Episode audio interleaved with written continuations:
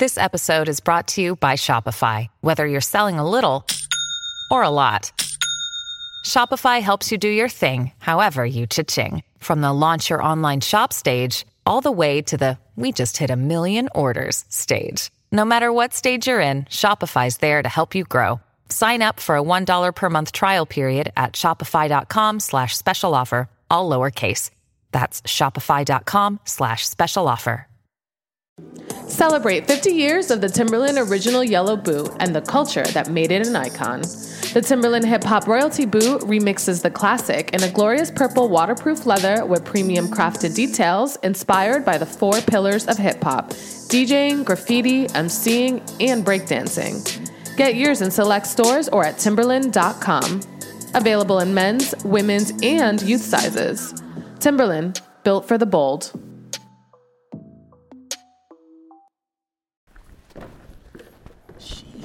Hey. Hey, what's happening? It's your country cousin, Big K.R.I.T. Third Coast representing Mississippi native, and I just jumped off the porch with dirty glove bastards. Hey. like a skillet.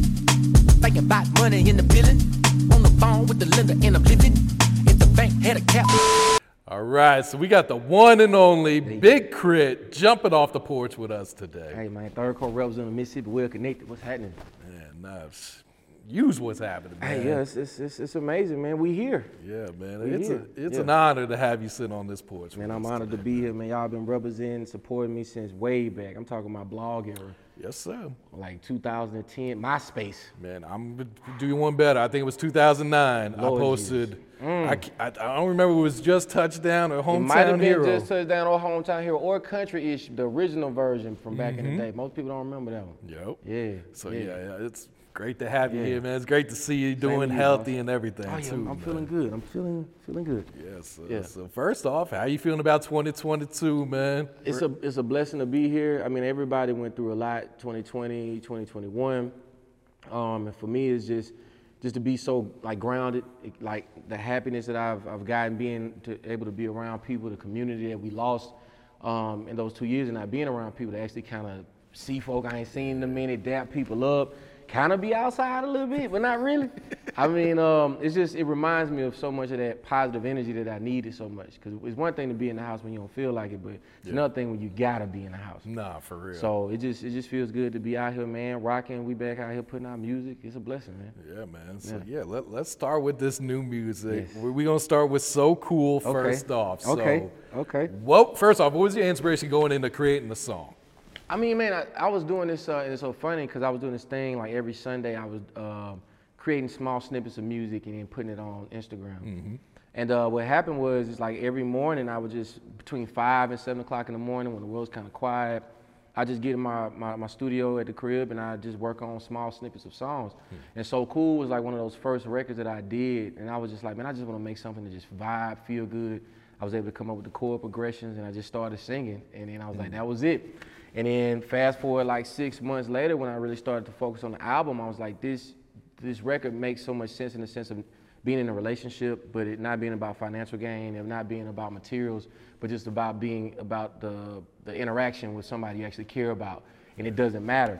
And being able to have the musicians I had work on the album, Mike Hardnett, Jay Brab, Jared Alexander, Ashanti the Man violinist. I mean, then we was just able to blow it out the water after that. Yeah. So yeah, it's it, it's crazy, and then people roller skating to it. And so cool It- challenge. it's like a completely different vibe. you Yeah, know? man, and, and I think it, it works for the time frame, man. People just, I just want to be happy, man. Like music has to reflect happiness now more than ever. Absolutely, Yeah. man. So this music video. Yeah. You know, you stepped it. in the director's chair. Yes. So what was your vision? Go was this the actual vision? Did you collab with it? Um, so the first thing, my uh, my marketing guru Steve O, he's been a part of the team since 2010. Was like, yo, bro, you should you should direct this one this time. Cause when it came to album covers or even treatment ideas, I've always been one of those people where I had the concept, but you know, I'd be like, man, I think it should look like this, and then Yeah. people, you know, kind of make it broad and direct. And this is the first time where he was like, bro, you should come up with it yourself. And working alongside him, David Kim, and Thang, I was able to actually get my idea and bring it to life. And I've always been a fan of Anchorman, bro. So I was like, One man, of my I- favorite movies, Yeah, so I was like, I got it. And then it was crazy because I thought it was gonna look like shit, bro. I ain't gonna front. I was like, this is my first time directing. I don't know what it's gonna turn out like. And once Wally Sparks put that fro on and got in the character, I was like, oh, this shit gonna work. Oh, I was like, wow. Wally, and he when he got behind the desk, I was like, oh, this is gonna be crazy. And from that point on, it just it's just such an amazing experience, and that made me really appreciate people that are behind the camera because Oh, yeah. they go through so much trying to make sure that one shot is there. And I want to apologize to all the directors out there when they was like, bro, can we get just one more scene? And I'm like, man, no, man, I'm ready to go. but that one scene could be the difference between the shot being amazing or not. Absolutely. Man, Wally killed Wally that killed character, man. Fuck a duck. Wally, but he as soon as he walked in and he put that jacket on that fro, he he was he was Walter Cronkite. You couldn't tell him nothing. Couldn't tell him nothing, man. You got Trinidad James, Trinidad Akeem James, Ali Akeem. Ali, Carlos Miller. Yep. Yeah, in the video. And I don't know, man. It was it was a real like family reunion moment. Because again, I hadn't seen a lot of these people since pandemic. Oh. And then I, and Akeem's been crushing it. Um, and obviously Trinidad brings a different level of not only fashion, but he gets the vision every time, creativity wise. And Carlos is, is a man, man. Yeah. so were they all handpicked by you? Like, I need these guys for this, yes, man. definitely, bro. Um, you know, it's because I mean, obviously these are the homies, and I'm people what they doing on social media and IG. But we, when I get around them, it's just that easy to, to chop it up, and it's funny. Yeah. So when you, you know, when the camera in front of you, all we gotta do is be ourselves. Real you know? stuff. Yeah. So I take it this won't be the last time you step in that director's chair. Did this kind of like motivate you? Right, I could do this. Now I want to do this. It's the real question. Yeah, I want to do it, but it, it was it's a it's a it's one of those processes where I want to dive a little deeper into the concept and the art form of it. Um, I'm one of those people that I, I really like to study what I'm doing, and so this was like it was great, and it was the first shot, and it was my song. So if it didn't come out good, it's all Yeah. good. But I don't see my like if it comes to somebody else like song and I'm directing the video, I need to make sure 100% I know what cameras and lenses and Okay. yeah, and I some of that shit that was called down, I was like, I don't know what you talking about, but that looks great. So, um, but yeah, I can see myself doing it, but it's definitely a totally different process other than like rapping and, and, and mixing and producing. Yeah. Yeah. It turned out really dope, man. Thank you, bro. Thank you. So digital roses don't die. Yes. Um, first off, just explain that title, what that means, and why you chose that for the new album. Um, so yeah, man, it's the, the concept in itself to me is that we've been passing down digital roses longer than what we realize, right? And this is before social media age. There's a I have a picture of my grandmother and my grandfather, and they passed it down to my aunts and uncles. My dad was able to get the photo, and he gave the photo to me. That is a digital rose. And it, it keeps going and keeps getting passed down. And so as we document ourselves in those pictures that who even the person that took the picture, there's a story behind that and what might have been going on in the times. That is a digital rose, and we can continuously keep giving it, and then we can continuously keep telling the story of it. And it kind of draws us all together with our past, present, and future in a sense. Um, and so it wasn't supposed to be just a concept musically of what I do, but just all of us and all these digital roses that we've been passing down since the beginning of time, pretty much. I got you, man. Yeah.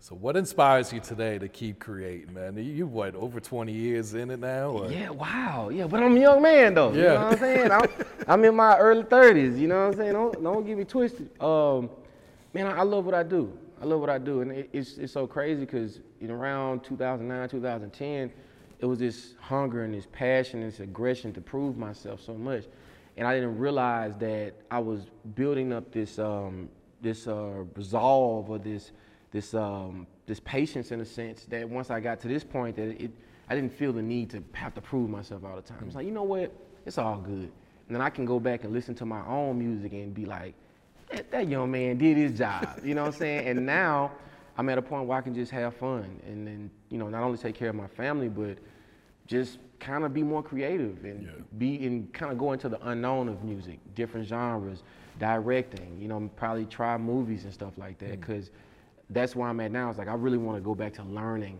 and being a novice at something and then getting good at it. Uh, and music kind of gave me the opportunity and the platform to do that. Yeah.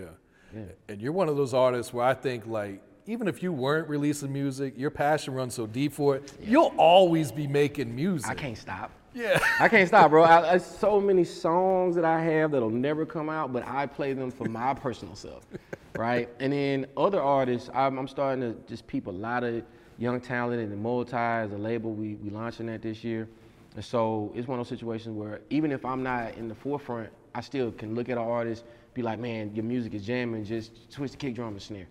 Or maybe the hook need to be turned up a little more. Like small things can make a difference in a song. I'm not here to change an artist's, you know, way of creating. You know, if anything, I just want them to be authentic and transparent in music. Yeah. Yeah. Understood. So, what type of vibes should fans expect to hear on this album? Ooh, oh man, it's it's a it's it's a love album. It's one of those Okay. albums where um, you you're definitely gonna if you're not in a, a point in your life, some songs may not resonate for you until you get to that point or that place. Little Wing is now streaming on Paramount Plus. I'm in a period of emotional upheaval. Is that all the oh, I don't care crap?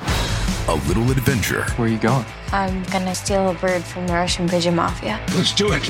goes a long way. Starring Brooklyn Prince with Kelly Reilly and Brian Cox. Life can hurt, but life is sweet. Little Wing, rated PG 13, may be inappropriate for children under 13. Now streaming exclusively on Paramount Plus. I, and I deliberately did that because I think in life, you go through things now that you probably wouldn't even uh, expect it to go through in your 20s, right? And in your 20s, you probably wouldn't even have the capacity to deal with the stuff you're dealing with in your 30s. And so for me, it's like trying to create music where that is the, the platform and the idea from it. So you always kind of like, damn, man, I ain't went through that yet, but I can't wait to. Or if I do go through that, I know that K.R.I.T. went through it too. You know what I'm saying? Um, and it's, it's no features on it except for uh, this amazing vocalist named Rolene. She's actually featured on it. And I, I, I did it in that way because in life, the experiences that you go through are yours and yours alone. And nobody can actually feature in your life. you just got to deal with it. That's true. And then if you have a significant other, other they are the they playing in their role too. And so I wanted the the songs to be unison in that aspect. Even if I'm hitting bad notes, I'm singing it because that's how we have to approach life. Like sometimes I mean, that's art too. yeah, man. You we hit bad notes every day, but we we know I'm still I'm still doing my thing. Though. I'm still in, in key. And So the album is uh, I'm I'm excited for people to hear it, bro. But you you definitely got to hear it because it's I, I, yeah it's, it's it's beautiful to me. So I can't wait, man. yeah, man. Uh, kind of just talk about your growth as an artist from, you know, 2005, See Me on Top, up until this new album, man. Oh yeah, bar for bar. Yeah, now Um, see me on top. You know, Creed obviously was again about proving myself lyrically. I mean, coming from Mississippi, everywhere I go, the first thing people ask me where you from, and if I say I'm from Mississippi, it might change the narrative if they want to hear my music or not. So for me, it was about well, once they put this CD in, it didn't matter where I was from. And then going from Mississippi to moving to Alabama to Atlanta to being in New York to spending time in Texas and just all these places, um, I, I gained so much not only creative knowledge, but I realized that people did respect my music. It was just the fact that I had to be in front of them, um, you know, most of the time. So between the touring and finally getting independent and being okay with that, I just found my own lane, bro. Like I'm a hybrid and I'm comfortable with that. And so all I'm doing is like trying to figure out how do I keep creating this palette of music, telling this story, and and and competing with myself in a sense instead of what the industry got going on. Because I can't even possibly try to compete with that because it's ever changing. Me on the other hand is like I know what my younger self would have said. Hmm. And now that I'm at this age, I shouldn't feel quite like that. So what what does 30, mid 30s Chris sound like? What does 40 year old Chris sound like that? That's where I'm at and see where I can take people that's been supporting me all these years. Yeah. And the new people. You know? It's all about that elevation and Ah, growth, man, man. Just as in life is, man. I love it, man. Yeah. I don't drink brown liquor like that no more. So that's elevation. You know what I'm saying? Like I done dialed it back a little. bit. I eat healthy. I'm a pescatarian. okay. You know, yeah, life. Yeah. so hitting the road again, man. Yes. Um, how excited are you? It's been what two years? Over two years, Yeah, right? uh, what I think November 2019 was Oh, wow. Hmm. the, the end of the last tour. I'm, I'm, I'm, I'm happy. I'm scared, man. I can't front. I'm nervous. It's, it's like it's, it's, it's been a lot of time of not jumping around and running back and forth on stage for 35 to 40 days out the year. So I'm like, man, I got to get my endurance together. I'm doing a, a lot of fucking jumping rope. I'm getting my cardio together because, to, as man. you know, like we ain't it ain't the twenties no more. Like I'm finna fucking be drinking Mad Hennessy and hit the stage. Hell no, I'm drinking green juice. like I'm getting a good night rest, vitamins and shit. Um, and we doing an hour set, hour and fifteen every Yeah. night. So it's it's it's exciting though, cause I a lot of faces I haven't seen in years, man, and I want to check in on a lot of people that see how they doing. You know, we all lost people in the last two years, and so it's a lot of healing involved too with that. Um, and I'm just excited for the process. Yeah. And you have such a loyal fan base, man. Yeah. Can you just kind of talk about what your fans mean to you? Man, it's more tied to the motherfucking sun and we've been rocking. It's people, and I tell people all the time, it's a family reunion. Um, it's people that's been coming to the show since 2010. And again, they it's, it's couples. They met each other at my shows. They end up getting married, having kids. Show me the pictures of the baby. You know what I'm saying? Like, and when we get around each other, we realize how far we've all come, in a sense, right? And again, that's another reason why it's important for me to grow with my music because a lot of people, some of the songs that I, I actually started to create, they got married to, right? So we be there and they be like, and I see them and they be like, man, bro, run that record right there, bro. Serve this royalty. And I be like, let's do it, you know? Because I know that was a moment in all of our lives that things might have changed, a transition, and uh, whether happy or sad, we share that. And um, and I think I, I need that just as much as they might need to see me perform, man. That that that community and that energy. Um, it just it I don't know. It really leaving off stage or being backstage or even when I see people before the show, it really fills me with so much joy. And it reminds me of what this is literally all about in the first place. Yeah. I wouldn't be in this position if people didn't rock with me. Yeah. So, you know. And they've been rocking with you 10 plus straight years. Yes, man. bro. Some 15 years. First see me on top. Yeah. Lord Jesus, 2005. Um, What's your thoughts on the evolution of country rap tunes, man? Oh, the evolution. I mean, it's forever evolving. I mean, Yep. the country rap tunes is in a, a beautiful place because the amount of the skill that goes into being a southern rap artist and what you have to do to prove yourself. Mm-hmm. And even going back and listening to what UGK was doing and what Pimp was saying. Oh, yeah. Pimp was making a lot of those beats. Pimp was singing on the hooks. You know what I'm saying? Like, you get to a point where you have to be the captain of the entire ship in a sense, right?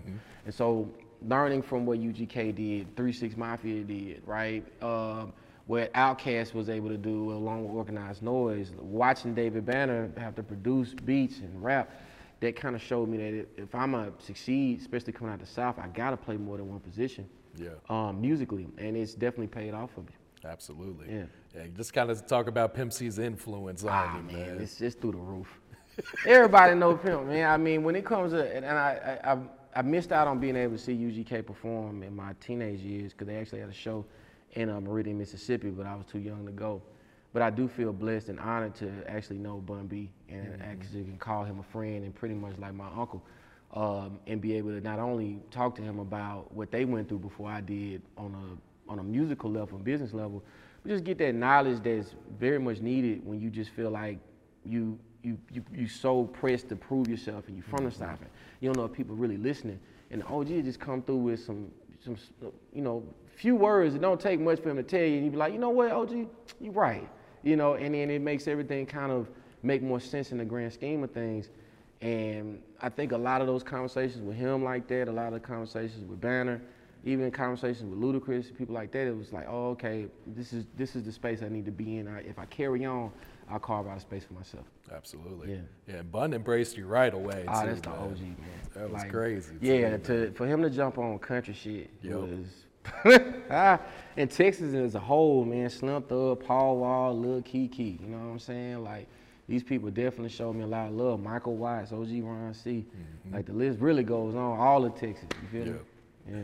I think uh, K.R.I.T. was here was, was like your introduction to you know a lot of people on a worldwide scale. But I want to go back and just kind of focus on the grind it took for you to even get there. Yes. So like, what were those early days like? Like you said, being in Mississippi, man.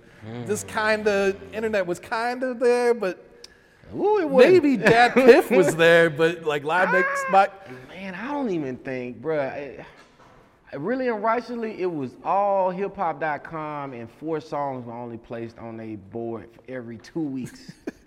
I think. I don't even think people, I didn't really start going to DatPiff until I moved to Atlanta. I Really? think, right? Okay. Um, and just a lot of the mixtape, you know, websites.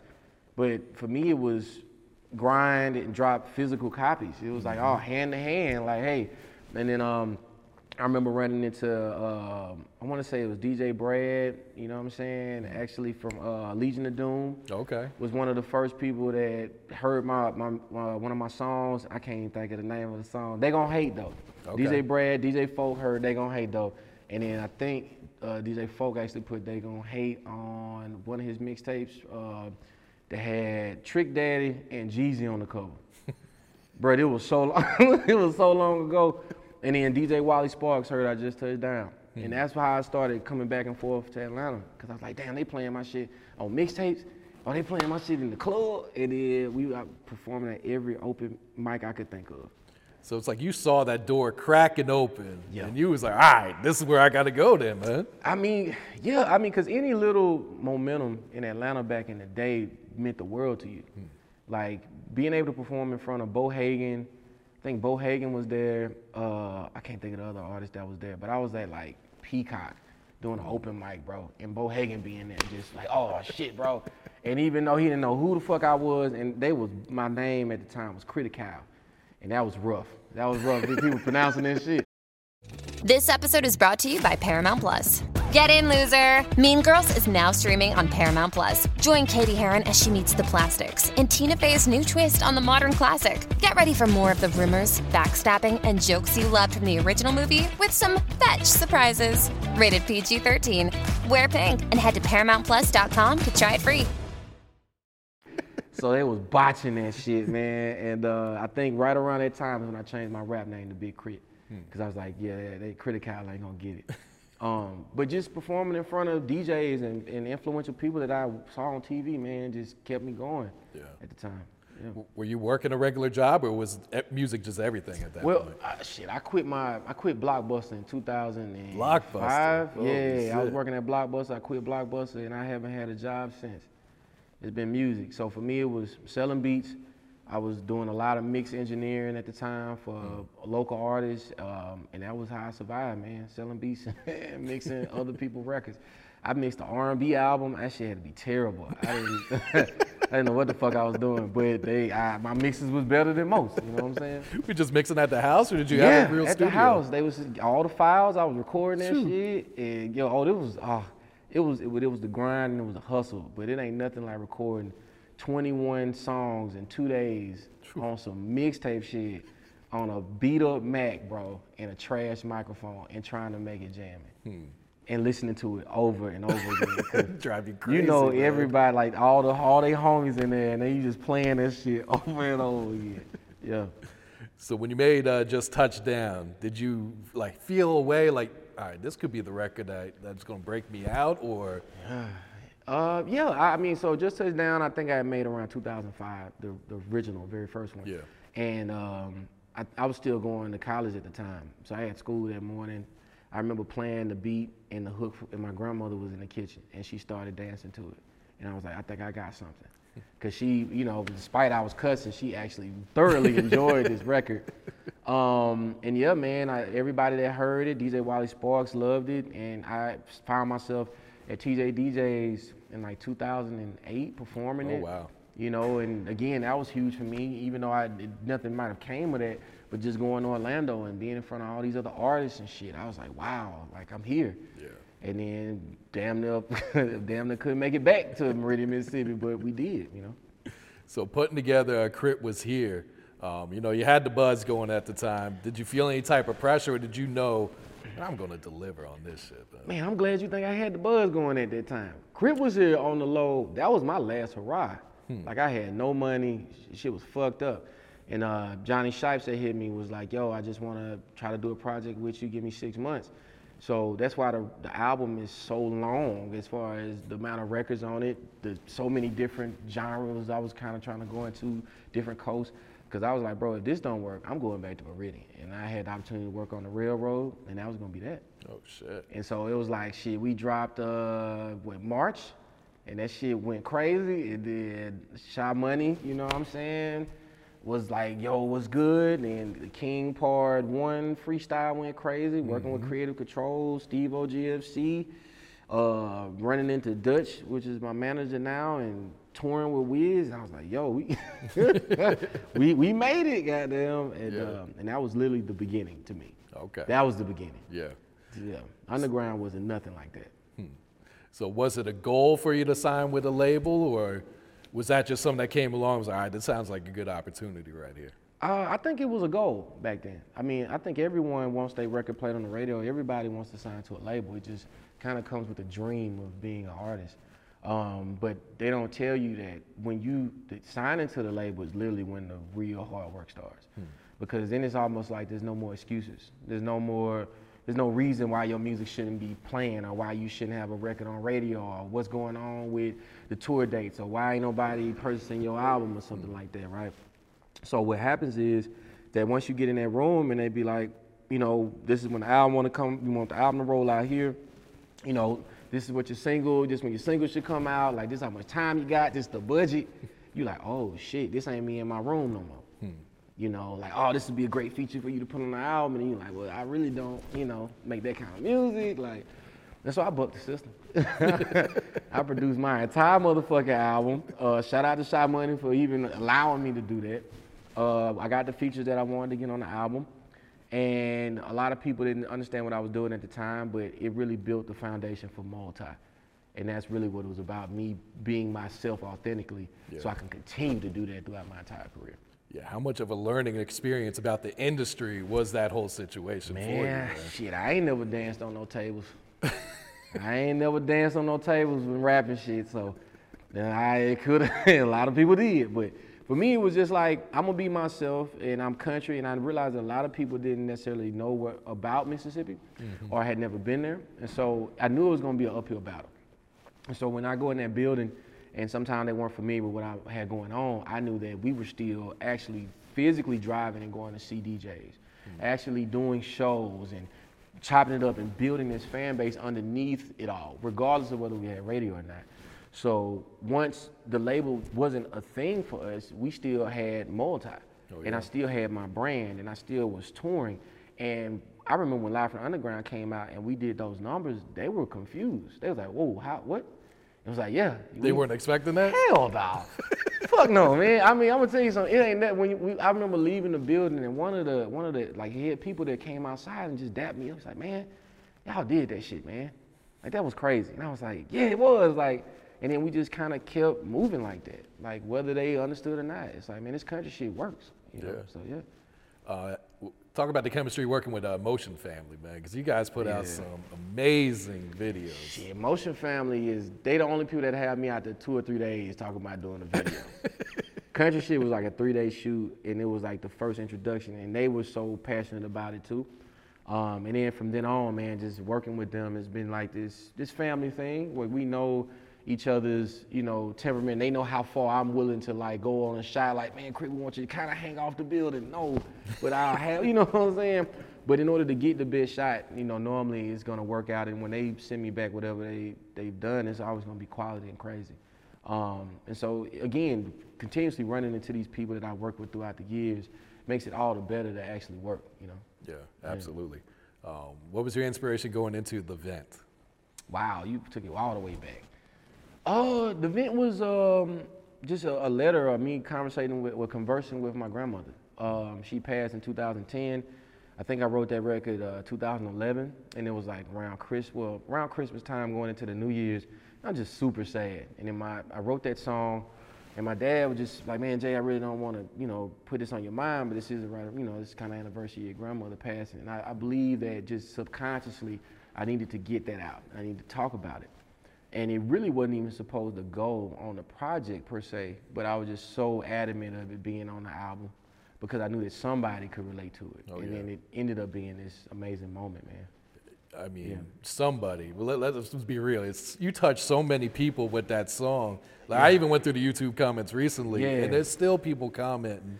Uh, what does that mean to you when you read those type of comments? Like how how personal these records are, and how they're able to affect, you know, so many of your fans like that. Man, that being that transparent wasn't in vain.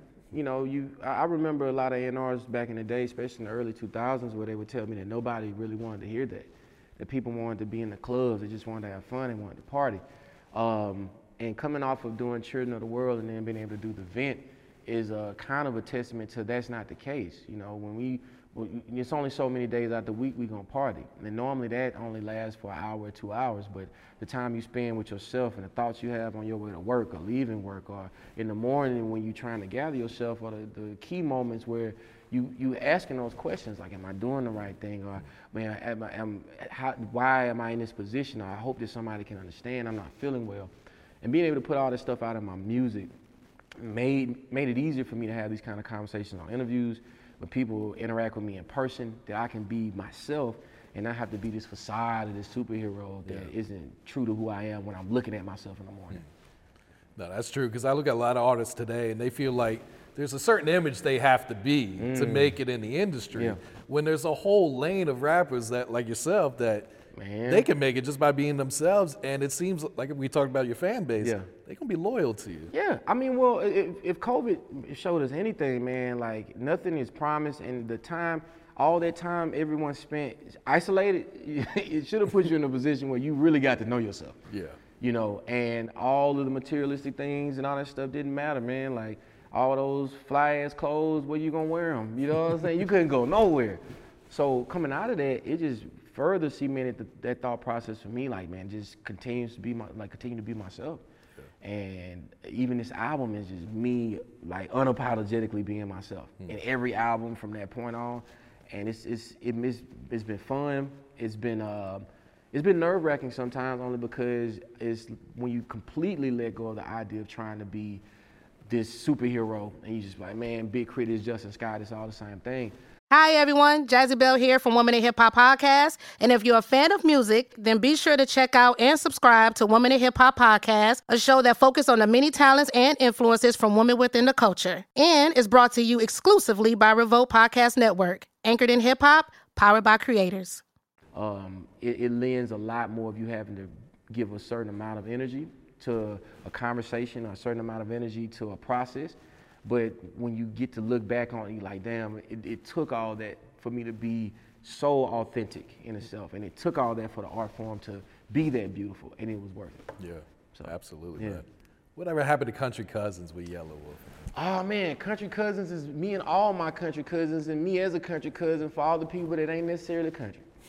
You know what I'm saying? So it's a, it's a, it's an overall aspect in a sense, but it just was a it was an idea, it was a concept, bro. But it just didn't pan out, you know. And, and and I'm I'm okay with that. Some things shouldn't work in a sense, um, in order for us to kind of like, kind of I guess go off and then create in, in different perspectives. And uh, at the time, it made sense, but I think now it's like, man, creatively, everybody is Yeah. just spearing off and working with all kinds of artists. So, yeah. Because I remember everyone commenting like, "When Country Cousins?" It was for like two man, years they yeah. were It's asking that, for this. that, thing. it's that and, and even me and the Currency Project. Lack Okay, yeah. Chevy, It's like we, eh, but it's like if it happens, it happens. But if it don't, we still making jamming ass music. So it's all good, you know. Yeah. Definitely, man. Uh, Mount Olympus, man. Um, Do you feel like you had a point to prove with this record, man? Yeah, I mean, well, Mount Olympus was me once again reiterating that I am the greatest of all time.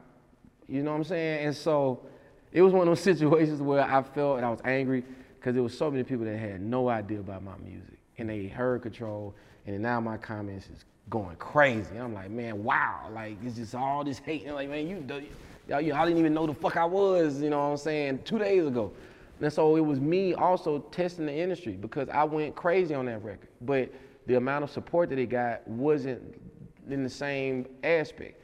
Hmm. So I realized that once again, it makes no sense me getting angry, me getting riled up when I can't compete with geography lottery. You know what I'm saying? It's like no one is in control of where they're born, but what I do know is being from Mississippi definitely doesn't lend a hand to me getting played all over, especially um, in metropolitan places or vacation destinations. I have to work really hard to prove myself in those areas. Unlike being born in a place where the biggest DJ lives next door to you. You know what I'm saying? So I realized, man, it, why why compete like that? It, it means nothing. So I just focused and, and kind of put my head down and started once again worrying about more tied to the sundown. Did you expect that type of reaction from everyone when they heard the song? I didn't- man, I shit. I played that for my dad, and I saw his reaction, and that I was like, well, shit. If he was like, yo, what the fuck? Then you know, and then by the time it got to the second verse, everybody is fucking fake, like, oh, you know. But the key for me was actually proving that I could rap that verse on stage. Cause it's all the pump fake you can do. Obviously, you can fucking edit yourself to do the verse, and so it's like, nah, bro, that's I can do that in one take, and that's that's that. Yeah. Um, but it was it was it was a great time. It's good for hip hop. That's what they say. It's good for hip hop. But for me, it was it wasn't as good for my mental. And so after going through that process of the anxiety, the frustration, the anger, um, of that, I realized that I can't allow what's good for hip hop to be bad for my thought process.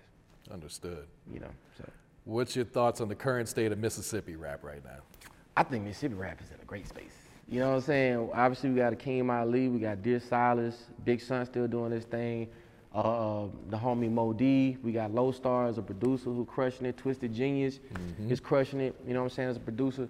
So I mean, obviously Rae Sremmurd still doing their thing. David Banner still killing it. I mean, and it's a, probably a lot of other young artists that I'm not familiar with, that, but they doing their thing. And I think it's been a, it's gonna be a real resurgence in a sense because we have our sound and it's embedded in a lot of different jazz influence, blues influence. Oh, shout out to Kingfish Blues.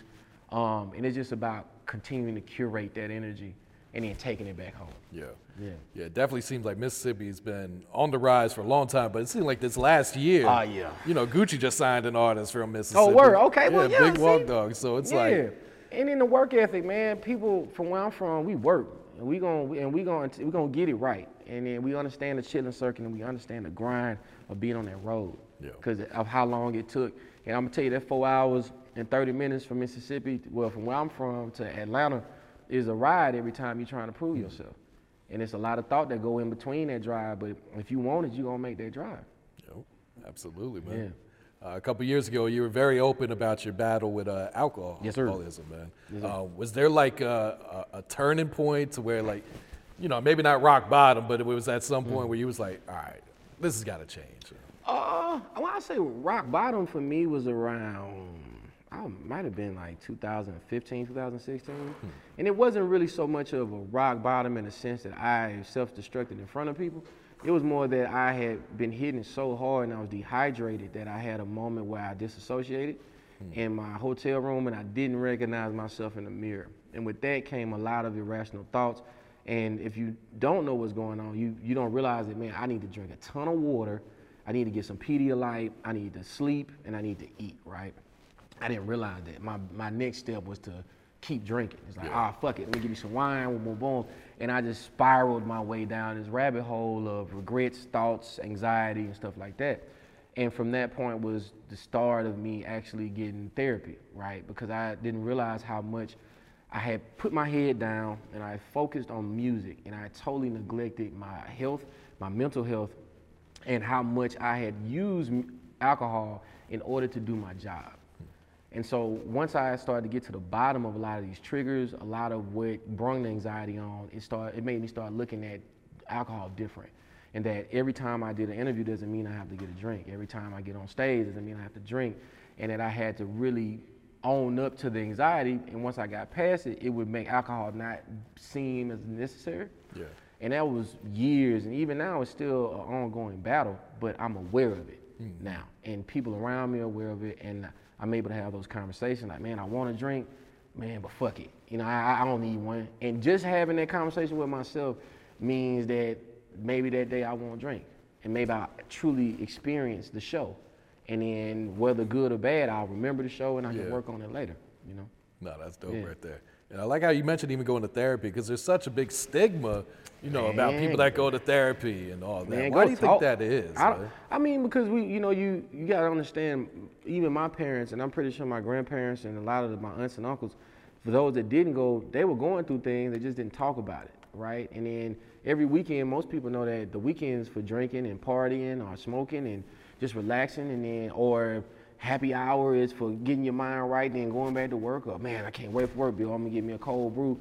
These are coping mechanisms because you don't really want to talk about what you're dealing with or you don't really know how to talk about it. And I think especially us as men, we get to a point where it's like, you know what, I, I ain't got to worry about that. Or, man, you know, talking about my feelings is weak. Or you'll be ready to talk and somebody like, man, what you what you got to worry about? You got this, you got that. And then you be like, you right, I, I, why am I worried? But you need to exercise that conversation. You need to talk about it. So for me, I realized how many years I wasn't talking about my feelings and I was putting it in my music, but it could be perceived as just a record that's jamming instead of it being me actually crying out for help. Um, and so once I started going to therapy, I started talking about it more in interviews. And I started talking about it with a lot of my homies, youth, and I realized a lot of my partners go to therapy. Or if they not, I'm like, bruh, go to therapy. And that first time they go, they're like, bruh, I gotta keep going. Yeah. And you start to relieve yourself of all this tension that you had in this fight or flight that it ain't even necessary because you succeeded because you're not in the hood no more. But we still wound up like shit any day now. It's like, bro, we in our 30s. It might not be any day now. We might, we might 60 is possible now. You Yeah, know for what I'm real. saying? Like, and a lot of us like, bro, I don't know if I'm gonna make it past 21. We still wound up like that. Yeah. So it's about unwinding that shit, man. No, that's real, man. Um, one thing I've been doing at the end of the interviews is just kind of asking artists for, you know, to share some advice with the youth for the new generation that's Mm. coming up right now. Okay. Share some advice. First off, definitely, definitely pay your taxes. pay your taxes. Get you a lawyer that it really, really believes in you, obviously. Um, keep a lot of people around you that were there in the beginning. And I'm talking about not the people that necessarily are there for the financial shit you're spending, but the people that don't really want nothing from you anyway, that gave you solid advice. You know, keep them people around you. Um, actually, save your money a lot of the shit we find ourselves buying in order to show that we got it. I mean, once you accumulate all this shit, people still know you got it, but now you got bills, and now this shit means nothing. And you know, and then once that record don't sell, that shit depreciates. So be aware of that. Um, definitely start to live in your happiness. I mean, I found a lot of music now is very aggressive, it's very angry, it's very frustrating, but they got the money, but they've got out of the hood, or they've been able to buy businesses and stuff like that. So at some point you have to look at the music and be like, man, do you really feel like the songs you're making? And if so, then there's something else going on in, internally that had nothing to do with materials in the first place. That had nothing to do with financial gain, and then that's when therapy comes into play. That's when you got to get to the root of well, what's gonna make you happy, boss? Because you have people that's looking at you like, damn, you got everything and you still not happy. That they look at that like, damn, well, even when I get that, I'm not gonna. So you got to start talking about, well, look, I got all that, that wasn't it, so I found this, and this is getting me where I need to go, and then put people onto that, because money is not gonna do it. Clothes ain't gonna do it either. It's literally like finding solitude, self-love, and self-soothing, and being totally comfortable when it's quiet and ain't nobody around you, and being able to love you in that moment. That's solid advice right Yeah. there, Chris. Thank you, man. No doubt, bro. No doubt. Um, so we know the album, we know the Yes, tour, sir. man. Yes, sir. Um, what, what else, man? Anything else you got in the pipeline? Man, look, that album and his tour. uh, I know that's a lot. I mean, yeah, that's a lot. But uh, obviously, Multi as a label and putting that out, branding it, um, and actually putting out artists is a go-to for me, actually. And uh, and you know, trying to be more into the movie scoring world because I love movies and I love scoring movies and working on commercials and stuff. So kind of branching off into that because I don't necessarily have to be on a record vocally to be a part of it. Yeah. But I just love to see it all play out. Yeah. I got you. Yes, sir. Any shout outs before we wrap it up here? Wow, shout outs. Hey man, shout out to the Third Coast, Well Connected Mississippi, man. Shout out to my team, Multi to the Sundial, my manager Dutch, uh, marketing manager Stevo. Shout out to Big Sun. Um, shout out to K4L, Amina, you know what it is. Shala was good. Um, yeah, I'm, I'm probably gonna miss a lot of people. DJ Wiley Sparks, what's happening? Um, damn, you put me on the motherfucking spot, man. Uh, I mean, obviously, shout out to all my OGs. Shout out to my parents, man. Love y'all. You know what I'm saying? Like my brothers and sisters. Shout out to Kush. You know what I'm saying? He out here managing his artists, doing this thing, man. That's my little bro. Okay, you know what yeah. I'm saying? He, uh, yeah, he, he managing this shit. So, yeah, man. And for those that I, I forgot, I love y'all too. Y'all know what it is. Multi to the motherfucking sundial. Big K.R.I.T, Third Coast representing Well Connected all day, every day. Mississippi. Hey. Like a skillet. Thinking about money in the building. On the phone with the lender and I'm living. If the bank had a cap, I would bill it. Like really? Hey everyone, it's Akila Friend here from Monuments to Me podcast. If you're a fan of current events and cultural podcasts, then be sure to check out and subscribe to Monuments to Me. It's a show that covers societal issues, pop culture, and of course, Black women's empowerment. It's brought to you exclusively by the Revolt Podcast Network, a network anchored in hip hop, powered by creators.